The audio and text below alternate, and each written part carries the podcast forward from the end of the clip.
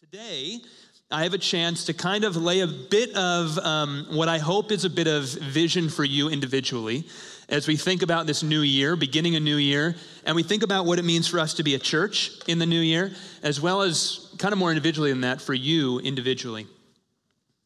Sam Bankman Fried uh, was arrested late last year on fraud charges for deceiving investors in his cryptocurrency company. A lot of you guys uh, probably followed that news story a little bit. Uh, I don't know the details all that well, but from the big picture of what I understand, uh, he had set up a, a, cryptocurrency exchange of some sorts or, or something, some business in the world of cryptocurrency, and, in, and he had sold it to investors as a sure bet. And he had raised unbelievable amounts of money. I mean, there were billions of dollars invested in this thing.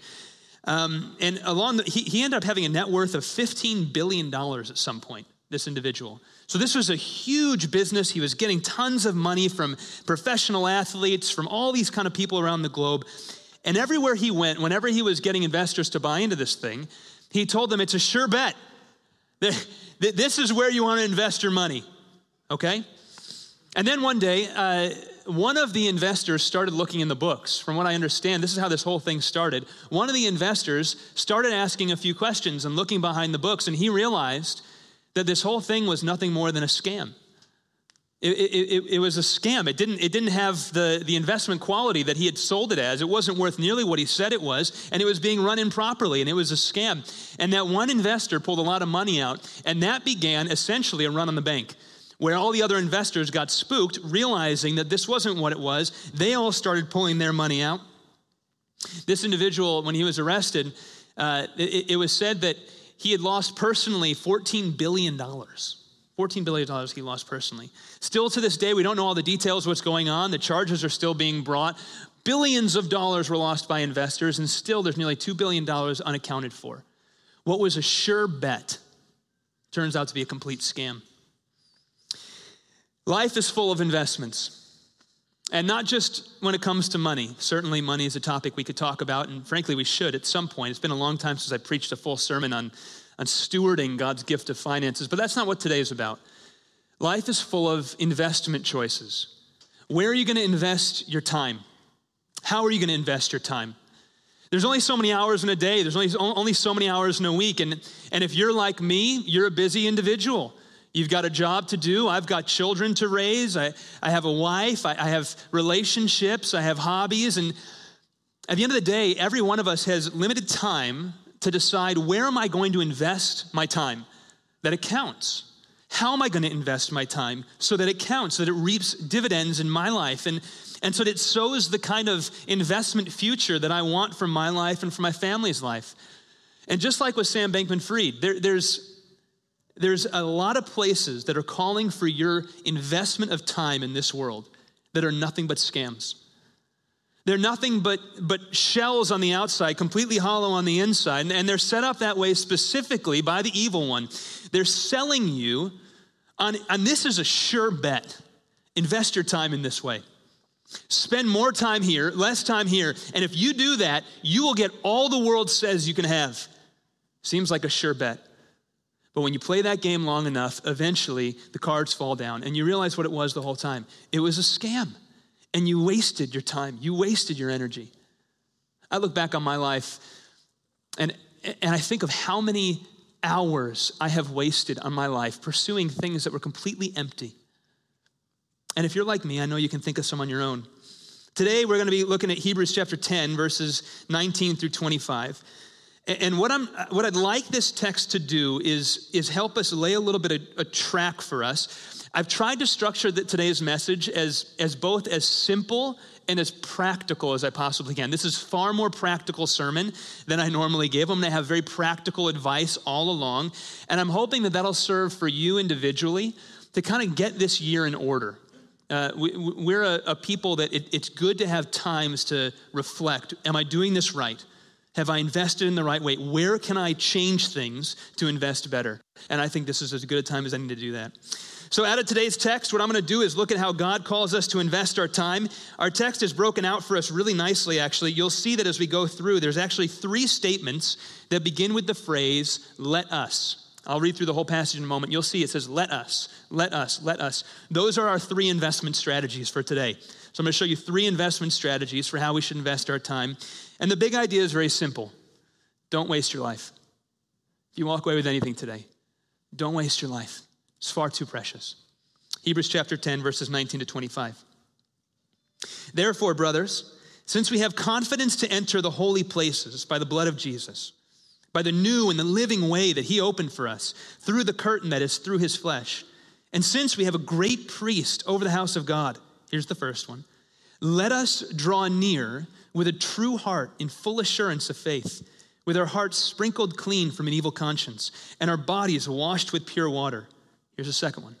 Let us hold fast the confession of our hope without wavering, for he who promised is faithful. Here's the final one.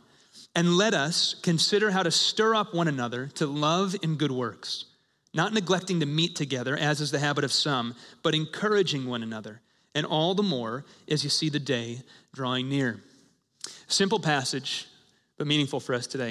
It's broken into two sections, and first we're going to get to the premise. In the first few verses, verses 19 through 21, we see the word since used twice. He says the first one, he says in verse 19, since we have confidence to enter the holy places by the blood of Jesus. And then verse 21, since we have a great high priest or great priest over the house of God. So he's establishing a premise. Since these things are true, then, since that's true of you, here's how you ought to respond. Here's how you ought to live. Here's how you ought to invest your time. Here's what ought to be true of you so that you don't waste the premise. Make sense? Two things he begins in his premise. Since we have confidence, and since we have a high priest. Now, this language of having a priest and entering the holy place might be familiar for a number of you. This is the kind of language we've engaged with many times in this church as we study the Bible. But I want to walk through it with enough depth so that everybody can kind of grasp where he's going with this. Because I think he's getting at the heart of the good news of what Christianity is all about. In the Old Testament, in the Old Testament, uh, God was found in a particular place. That was how you found God. It was in a temple in Jerusalem. God, of course, there were ways that God, God, God's always everywhere. He's not only limited to one place, but there was one place in the entire world, one people in the entire world that God had said, I'm going to live and dwell among you, and particularly, I'm going to let my glory be in the center of one particular building. It was in the temple that was in Jerusalem. You can go through the ruins of that building today if you travel to Jerusalem. Many of you have taken trips to Jerusalem. And in the Old Testament, the question the Old Testament's trying to answer, as you go through all those laws and all those sacrifices, they're trying to answer one question How can a sinful people be in relationship with a holy God? That's the entire Old Testament. In fact, that's the entire Bible in a nutshell. How can a group of people who have knowingly committed all sorts of rebellion against God, from little things like just not being grateful for the ways that God's reached out to you, to great things like committing sin, holding anger in your heart, to murder and theft.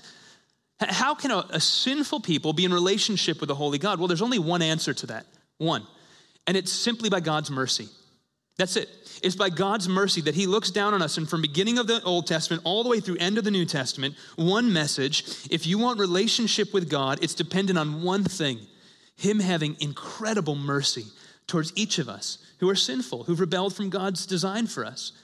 Now, in the Old Testament, what God did is He set up a system for us. He said, Look, here's my mercy. Here's how this is going to play out. Here's mercy in a physical form for you. There's a sacrificial system that's going to get set up. Now, why was a sacrificial system of, of animals being sacrificed over and over needed in those days? Well, because in God's economy, the consequences of sin is death.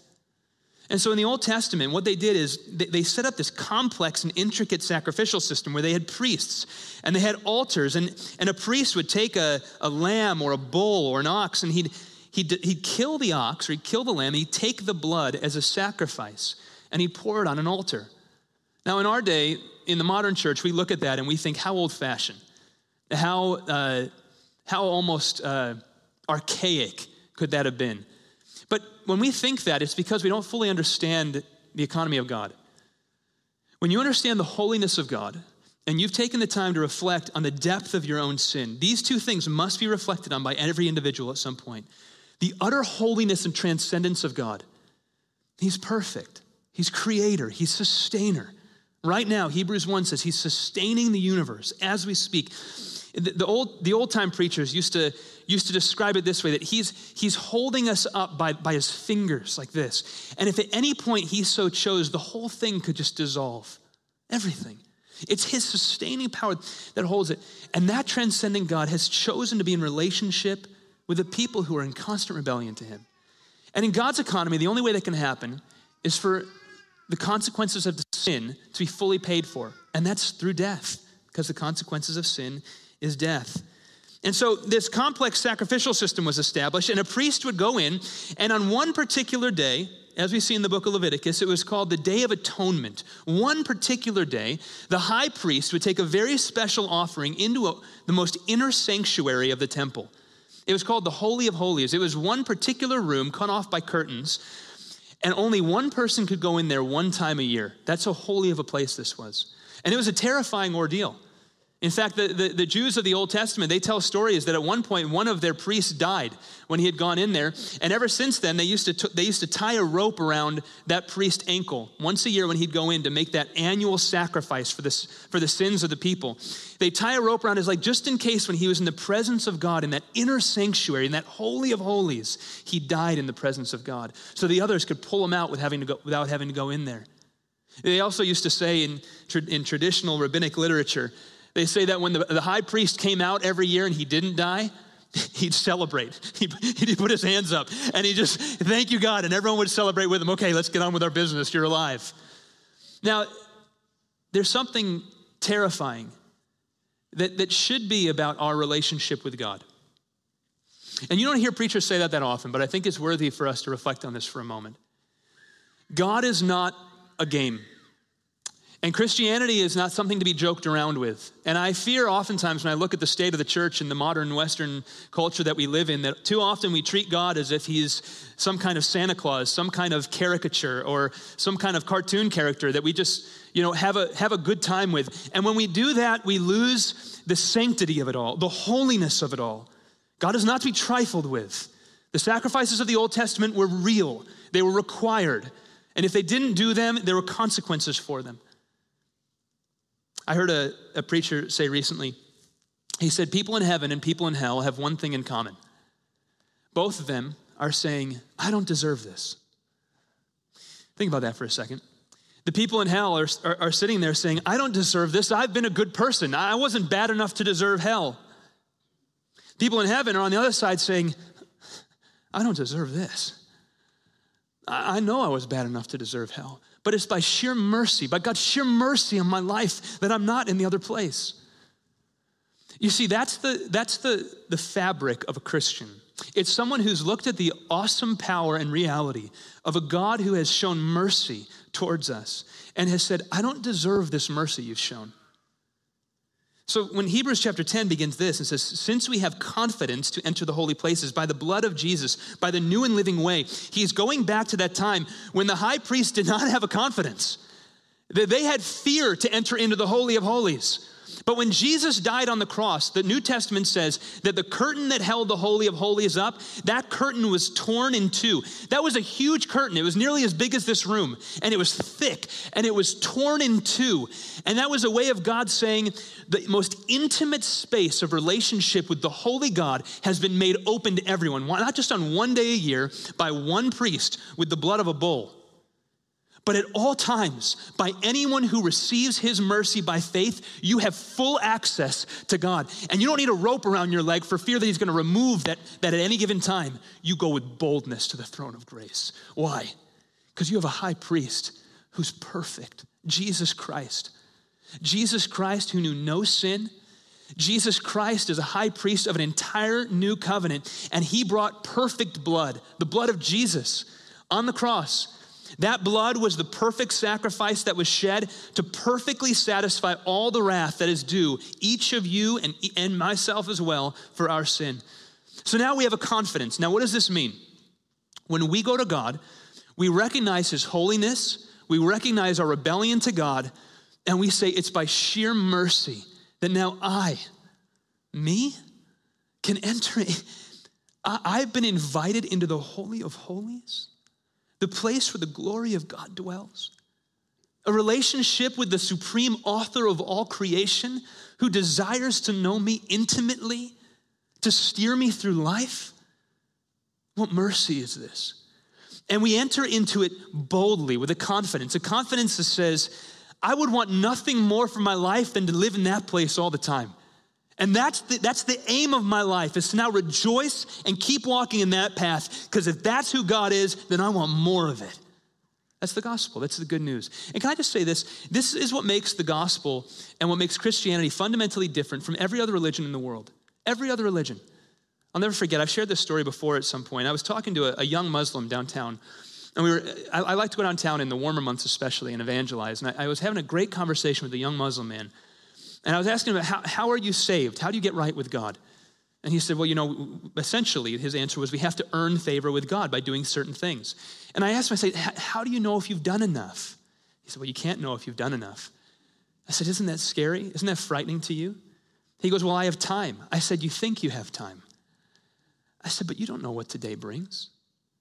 I mean, I, God forbid anything should happen to you today. I don't want anything to happen, but what if you get hit by a bus today? He goes, Here, I, said, What's your plan? He said, Here's what I hope. He goes, I hope if I see death coming, that, that before I die, I'll, I'll, just, I'll be able to plant a tree. This was honestly what he said. He said, hopefully I have enough time to plant a tree. And in planting that tree, I'll earn just enough favor to push me over the edge with God, and he'll receive me into heaven. Can I tell you, a lot of even Christians are going through life with a similar mentality, and they don't get what Hebrews 10 is saying. A lot of people who take the name of Christian are going through life just hoping that at some point before they die, they're going to get their act together, they're going to plant enough trees, and God's going to be pleased with them. That's not the gospel. In fact, that's not good news at all. See, the gospel says that you could never do enough, but Jesus has done enough for you, and it's a free gift of grace that you receive. And then here's what you get to do just walk with confidence in it. Jesus, I receive your free gift of grace by faith, and now I enter into the Holy of Holies, a relationship with you, and it's not how much I can do, it's what you've done for me. That's the gospel. That's the gospel. And the Bible, Hebrews chapter 10, it says, Since this is true, if you believe this, Christian, if you've made Jesus your Lord and Savior, if you've repented of sin, doesn't mean you're perfect, but it means you're on a new path and you've trusted in Christ for the forgiveness of your sin. Now, what ought your life ought to look like? What, where ought you be investing your time so that it pays dividends in your life? That's the gospel. And then he lays out three investments. Now let's go through all three of these. First, again, these are not complicated. I'm, I'm, I'm trying to make this as simple as possible. Investment strategy number one where are you going to invest your time? Invest your time in your personal relationship with Jesus Christ. I know it's, it, it, it's almost so simple that it's silly. Invest your time in your personal relationship with Jesus Christ. Hebrews chapter 10, verse 22. Here's the first let us statement. Let us draw near with a true heart in full assurance of faith, with our hearts sprinkled clean from an evil conscience and our bodies washed with pure water. Let us. Let us draw near. What's that language of? Well, to draw near, you know what that means, but think about this for a second. Let, let, us, let us approach Jesus. If the Holy of Holies has been made open, it's saying, look, don't stand at a non intimate place with God. Don't go through all of life in, in a space of knowing about God from an arm's length distance. And what that means is don't just come to church on a Sunday and take the title Christian like, like many Christians in America do. That's to keep God here. But what the invitation is, is to draw near, to enter in, and to enjoy the reality of what Jesus Christ has accomplished for you, to, to draw near and to approach Him. And how do we do this? With full assurance. Now, that language has been theologically um, discussed. What does it mean to have a full assurance? And I think there's kind of two layers to this. First of all, on the one hand, there's a full assurance that comes the moment you put your faith in Jesus Christ. You never need to wonder where your eternal destiny is ever again. You never need to know if you planted enough trees or if you said enough prayers. If you truly made Jesus Lord of your life, you can have 100% confidence. I know where I'm headed. I know who I am. I'm a child of God. I've been adopted into his family, and he'll never let me go. The doctrine is called the perseverance of the saints. It means that once you're saved, you will never be let go. He will hold on to you to the end. Philippians chapter 1 He who began a good work in me will bring it to completion on the day of Jesus Christ. But there's this other language of assurance of faith that's been used by theologians over the years. And I think it's, it's something special. There comes a point in a Christian's life where you've been walking with Christ, and it, and it, doesn't happen, it's not necessarily after many years. For some, it happens earlier, some happens much later, some it happens right away. But there comes a point where we're coming to Christ and, and praying and, and entering into that holy space is not a burden, is not a responsibility, but is a great joy. And that's the space I want to bring us into. There, there comes a time where you've, and I can tell you this, for me, I've sensed my, my own personal walk with Jesus kind of, kind of on waves. I, have seen it, you know, over, over time, it's kind of like, like the stock market. You're like, it kind of goes up and down, up and down, but on the whole, it's going up and to the right, right? You, you see this intimacy growing with the Lord. But I can tell you, there, there was an early fervor for the Lord I had when I first came to Jesus in college, an early fervor. And then there was a bit of a tapering. And then there's been seasons where it's kind of gone up and then gone up a little bit. And I'll never forget a while ago where, where there was a, a new, fresh season in my life where there was an assurance that was unique and different from anything I'd experienced before, where there was a hunger that has not faded. And the only thing I can, I can, I can bring this to is not to say, not, this is not to say I'm certain holy or something like that. There's nothing like that. It's just to say when you've been walking with Jesus for a while, there comes a place where you have seen his goodness in your life on repeat enough times that you are just hungry to experience that more and more and in more intimate ways. And the longer you walk with Jesus and the more you commit yourself to the right investment strategies, walking firmly with Christ, the more you see his goodness over and over. And the more you just say, Why would I want anything else? Why would I settle for that which is less than what God's offering me here? He says, having, having being sprinkled clean from an evil conscience. What's a conscience? You know, that language, we, you know, we have this Pinocchio idea of a conscience. It's this thing inside you that says what's right and wrong. And it, it's frankly not too far off from what the Bible says your conscience is. Inside every single human being, whatever your religion was, or even if you're in this room today and you're an atheist or you're an agnostic, God has made you in the image of God. There's something about the fabric of who you are, your nature, that has the imprint of God's law on your heart. It's called the natural law. You can't escape it. Internally, you know right and wrong. And that's why when you do something wrong, you know you've done something wrong. Even if no one's ever told you it was wrong before, you know it was wrong. And there's times where you, you have a heavy conscience. There's something about your heart that's egging you on, that's nagging at you, and you can't escape it until you have to do something about it because it'll just haunt you if you don't. That internal conscience is placed there by God. And the standard of that the written standard where we weigh what is right and wrong is the Ten Commandments. That, that's the, the, the, Decalogue, as it's called, is the standard of right and wrong. The moral law is summarized in its most concrete form in the Ten Commandments. So, whenever you break one of the Ten Commandments, you know it, and you have a, you have a guilty conscience. Think of it. When you break the, the sixth commandment, do not kill. G, G, obviously, if you murder someone, you're going to have a heavy heart. But Jesus expanded that and he taught what that law really meant. He said, Look, when, when you look at a brother with anger in your heart, you, you know at that point you've already broken that command. Anytime you've looked at someone with anger in your heart, you already know internally you've broken the heart of the sixth commandment to not kill because you're looking at somebody with murder in your heart. And so when you look at somebody with anger in your heart, you've done this, I've done this, you walk away from the experience and you're angry at them, but internally there's that little bit inside of you that's like, shouldn't have done that. I shouldn't have exploded like that. I, sh- I shouldn't have responded that way. I could have been more gentle. Why did I succumb to the way that they were responding to me? You know, you know that feeling? I know that feeling. And what is that? It's the imago Dei inside you, the image of God inside you. It's God's natural law woven into your conscience. Jesus says you've been sprinkled clean. Even in all your fallenness, He's sprinkled you clean. We saw this lived out in real time last week. I was watching that Monday night football game, Bills, Bengals. I was at my father in law's place, and, and he's a huge Bengals fan. We were watching Monday Night Football when Damar Hamlin had a heart attack right on the field. How many of you, were you, many of you were watching that live or have seen the clip of what happened? He had a heart attack on the field. Something I don't think has ever happened like that in the NFL before, especially on Monday Night Football with the whole world watching, so to speak. What happened in that tragic moment? Where did everybody turn in that moment? to God. It was one of the most remarkable things.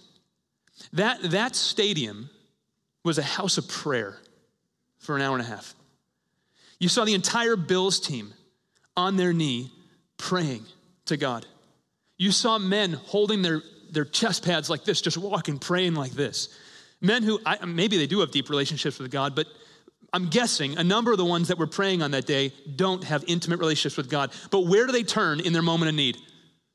God. Entire stadium. I saw one whole section, one man turned around and led the entire section of the stadium in prayer. And everyone was praying with him. ESPN commentators stopping what they were doing, taking an entire 60 seconds on ESPN to actually just pray to God right there. Even people who weren't Christians on TV, just dumbstruck, saying, I don't know what to do. We just have to pray. Why? Because the first commandment's written on everyone's heart. There is one God, and He reigns over everyone.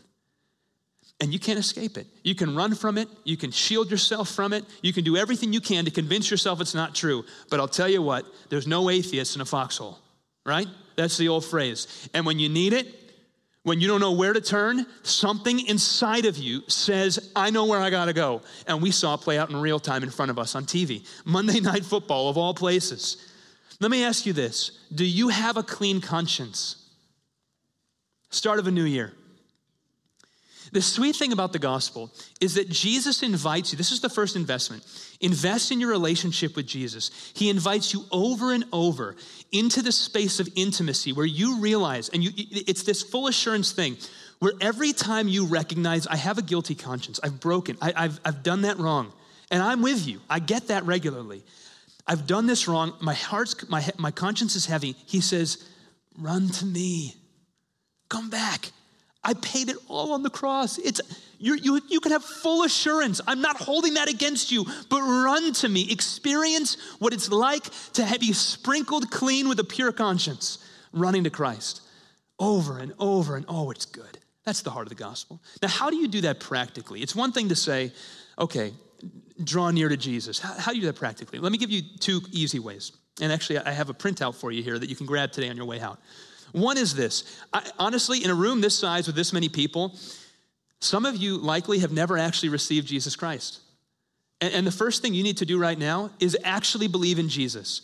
Because in America, there's this thing called American Christianity, which is not the gospel and it's not Christianity. And that's just take the title Christian, check Christian off the next time you, you know, fill out your, you know, your, your pamphlet that comes of what your religion is, and come to church occasionally.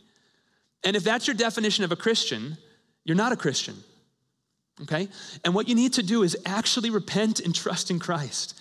And, and for the first time, enter into that sweet space. And I invite you to do that today. Why not, beginning of a new year, believe in Jesus. Stop running away from, stop running towards nominal Christianity. Invest in the real thing. And for others of you, maybe you've been plateaued in your faith for a long time. One of the most important things you can do in your life as a Christian is develop a daily rhythm of time with God. It, it's, it's required.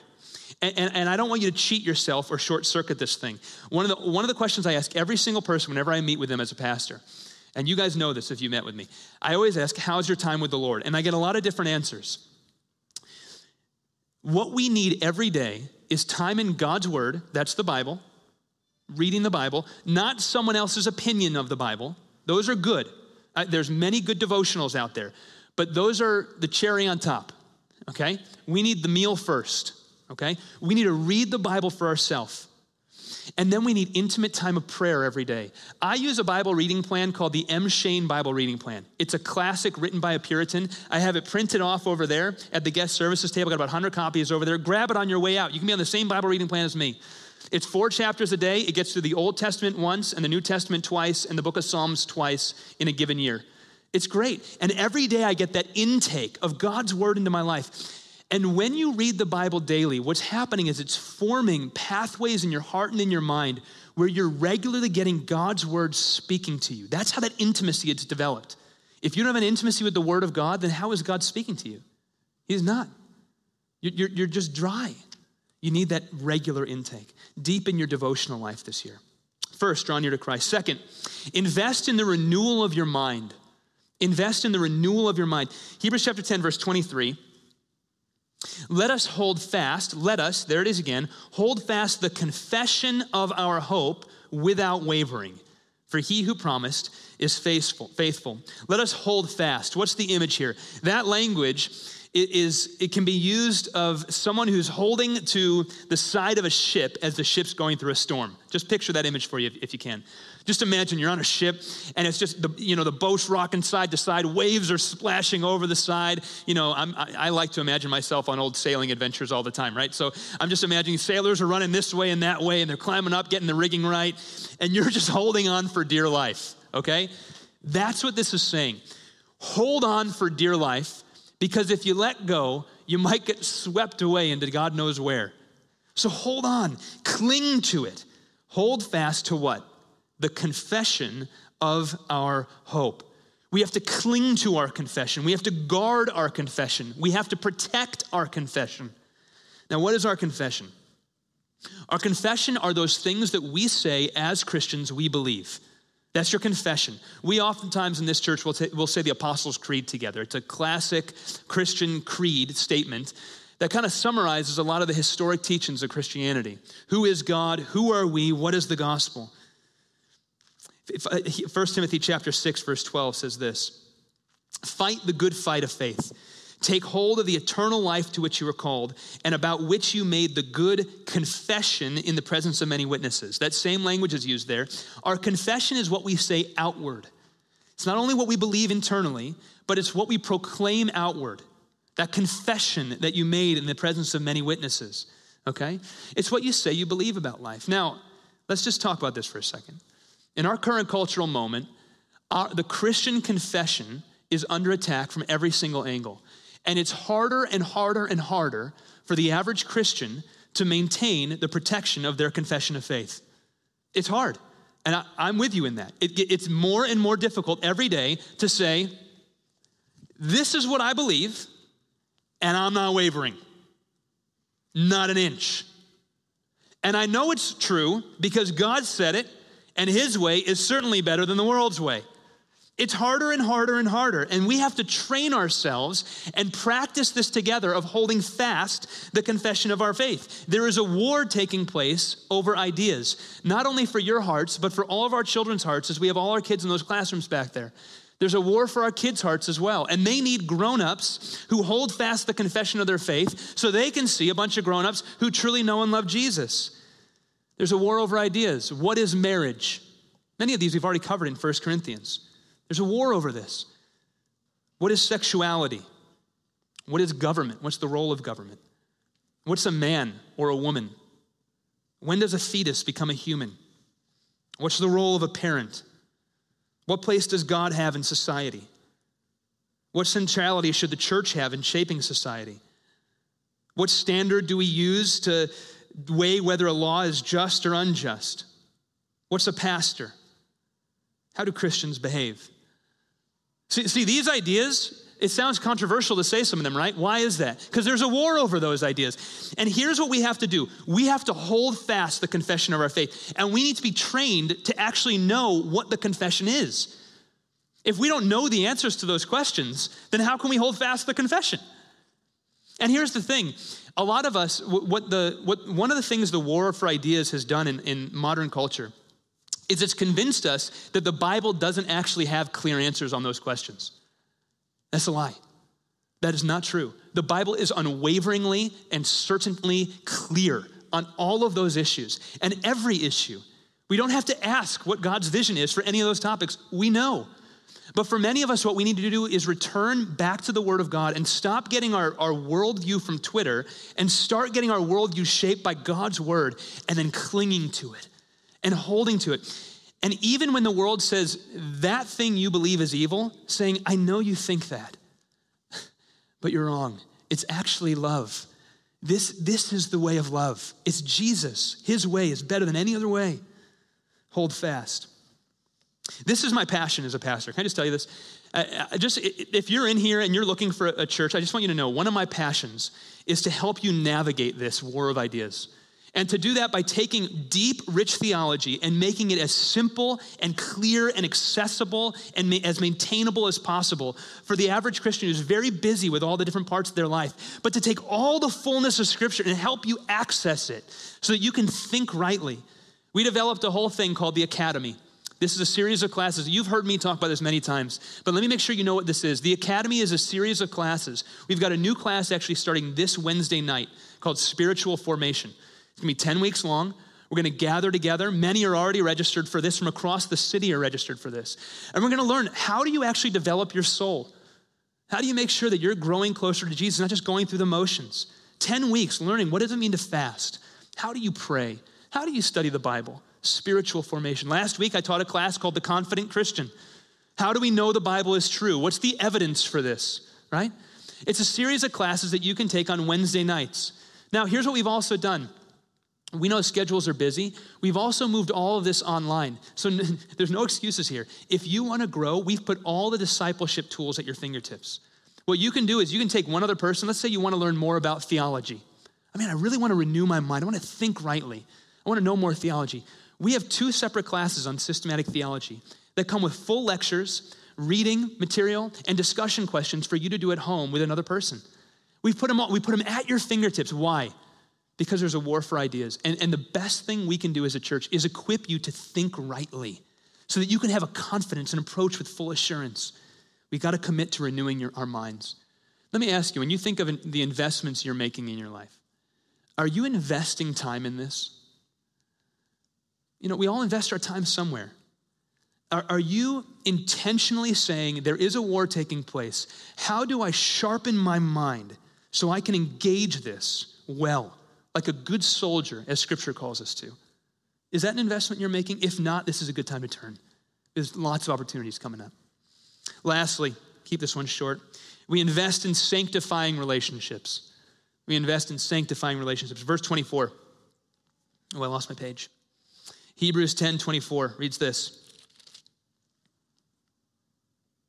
And let us consider how to stir one another up, stir up one another to love and good works, not neglecting to meet together, as is the habit of some, but encouraging one another, and all the more as you see the day drawing near.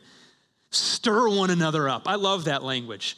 We took a vacation over winter break to the beach with my children. And, uh, you know, when the waves crash and the water all gets stirred up and it's all, you know, the sand and the shells and it's white water right there, that's what we're supposed to be doing for one another. We're like waves crashing on it, just stirring it all up because when the water just sits sedentary, nothing moves, nothing's happening. And so we got to come together regularly and stir each other up to what? To love and to good works. Now, this means that we're to take responsibility for one another. You know, these one another passages in Scripture are really meaningful. We should do a sermon series just on the one another passages. But in this room, your this Sunday morning is not about you. It's, it's about the person you're sitting next to. And your presence here is required to shape the person next to you. Because when you come into this room, here's what's happening. You're coming in and you're thinking, man, I've had a busy week. I've had a hard week. I got these things weighing on me, and I want to be ministered to. And that's good. And I want that for you as well. But what you don't realize is that God's brought you here to be a minister to other people who are going through the same thing, if not worse than you are right now. And so it says, don't forsake to meet together. So, number one, that means you got to be here. You, you can't miss. If you're not, if you choose not to be here, it's saying you don't need to be stirred up by others and you don't need to stir anyone else up. It's just about you. But when you come together and you come into this place and you start stirring each other up, you give each other ideas, you check on each other, you ask, Are you investing in people? Are you caring for one another? How is your soul? How's your time with the Lord? And what happens when a group of people are passionate about that together, about accountability with one another, about really checking in and not just letting people miss a few weeks in a row and not saying, Where you been? Are you okay? Is everything okay in your life? When you get passionate about that, you get a community that's so salty that the world doesn't know what to do with it. It's so contagious. People want to be a part of it, even if they don't know about Jesus yet. What's gotten into this community? So let me do this for you right now. Let me stir you up to love and good works. We're together. Let's, let's let the waves crash, okay? Here's a good one that you can do. If you've been at this church for a while, you know that we are passionate about adoption. We are passionate. We're passionate about adoption, about foster care, about safe families. In this church building right now, there are a number of children that have come through any one of those three pathways of foster care, safe families, or adoption. That's something this church does very well. I'm so proud of this church. Let me tell you a need we have. Ready for this? Safe Families is an amazing organization that many of you are actually already signed up with to care for children who need short term placement. Okay? Two weeks, three weeks. Sometimes it's actually longer than that. It can, it can go a little longer than that. However, usually it's a short term placement where, uh, let's say, a mother just needs a little help, needs a little space to get a job or to get something in order. You take a child home with you. Now, a handful of you are already signed up to be safe families. Here's an even easier one for you. The only people who can babysit for a family who's a safe family in this church are those that have been certified by safe families. And can I tell you, they need babysitters? Because when you take a child in for a short, even if for three weeks, you're bringing a lot of responsibility into your home. You have check ins, you have people, you're busy, and then you, you, you don't get a break, okay? So here's what we're gonna do. In about a month, I actually, I wish I had the date for you right now, um, but I don't have the exact Sunday. But at the end of January, we're gonna have a Sunday where for one hour, if you wanna get certified to be a safe family's babysitter, so at any given time, anyone who's actually doing the work of being a safe family and caring for children in need in this city can have a break even for two hours. You're ready and on the call. If you want to get certified, come to the class. We're going to get it all done. See what I'm doing right now? Waves are crashing, right? The waves are crashing, the white water is going. I'm stirring you up to what? To love. I can't think of a better way to love. And to good works. One of the classic ways Christians have shown the world what Christianity is all about caring for orphans and children in need. That's our legacy. It's your legacy. Stir one another up to love and good works. Three investment strategies. What are they? Number one, we invest in our relationship with Jesus Christ. Get intentional. Number two, we invest in the renewal of your mind. Don't let the culture win your mind. Invest in shaping and sharpening your mind per God's word. And number three, you invest in sanctifying relationships. Don't waste your life. Let's pray. Father, we love you. We thank you. God, thank you for this sweet little passage today to kick off a new year. I pray this for myself, first and foremost, as I need to be reminded of this, to keep investing in the right way. But I pray this for all of us in this room, that we would be those who don't waste our life, who recognize the sweetness and the goodness of the gospel and chase after you with discipline, with diligence. God, anywhere in this room, for anyone who has just feeling right now that, that conscience inside of them, weighing on them as they're thinking about these ways to invest well, and they're thinking, I haven't been investing well. I, have been, I've been prioritized incorrectly. Or I've been letting culture seep into my heart, my mind, or I've been behaving improperly or impurely. Jesus, I pray right now for healing in the name of Jesus. I pray right now for anyone who's just holding on to a guilty conscience that they would experience the freedom in Jesus Christ of a clean conscience because Jesus paid their debt on the cross and we have full access to access the throne of grace with boldness right now in Jesus' name. Would you I pray that they would almost feel the weight coming off their shoulders as we pray these prayers. Oh God, I pray that in Jesus' name. Lord, thank you for this church family. Build this church, we pray. This is your church, it's no one else's. Pray in Christ's name. Amen.